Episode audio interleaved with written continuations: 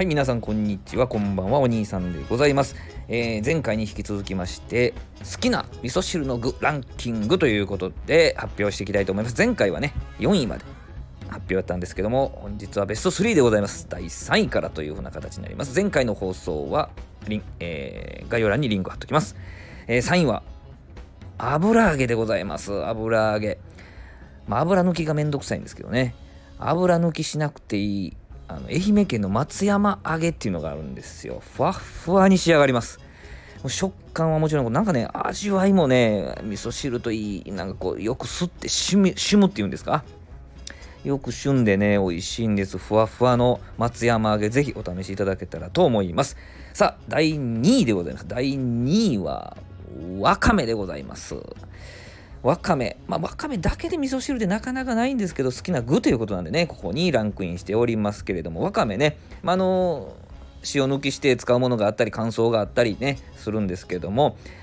まあ、一度ね生わかめとかをねお使いになる時にはちょっとアクセント加えるためにごま油でちょっとフライパンでねちょっと炒めて入れるとまたあ風合いが変わりますんでお試しいただけたらと思います。さあ最後でございます。第1位。1位は豆腐でございます。おめでとうございますなんかおかしいですね。豆腐でございます。えー、っと、豆腐といえばね、絹ごし豆腐と木綿豆木綿豆腐とあるんですけれども、まあ、絹の絹の場合はね、まあ、1センチぐらいのカットで、えー、まあ、そのつるっとねした。食感を楽しむんですけども、まあ、木綿の時にねちょっとお試しいただきたいのがちょっとね細かく細かく手でちぎって、えー、入れていただけたらと思うんですね。あの豆腐自体の表面積が大きくなります。広く増えますんでね。あのすごく味噌汁に馴染むわけでございます。もう絹の味噌汁と木綿のその味噌汁ってまた全然違う味噌汁に感じますのでお試しいただけたらと思います。で、まあ、味噌汁自体っていうのはねあのお椀1杯お椀1杯で大体大さじ1っていうのをね、えー、大体目安にしていただけたらと思います。あのだしもねあのだしなんかパックで作る人もいれば粉で入れる人もいるんですけどあの1.5倍から2倍ぐらいだし効かせる方が絶対美味しくできます。でだしと味噌汁のバランス、まあ、カクテルのスイートサワーじゃないですけどもだしと味噌汁味噌あ味噌のバランスね